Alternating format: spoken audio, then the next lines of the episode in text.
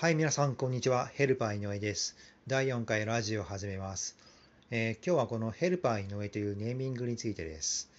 このヘルパーっていう意味をあの辞書で調べますと、えー手助けする人、手伝い人、助手、介助者、救助人、介護人とあります。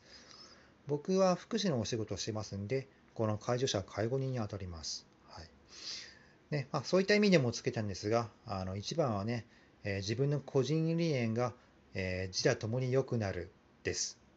なので、ね、あのーまあ、人生においてね、大事な人たちをね、えー手助けしていきたいという意味で、えーネーミングしました。はい。まあ、自分に酔ってる場合じゃないですね。はい。ではまた明日失礼します。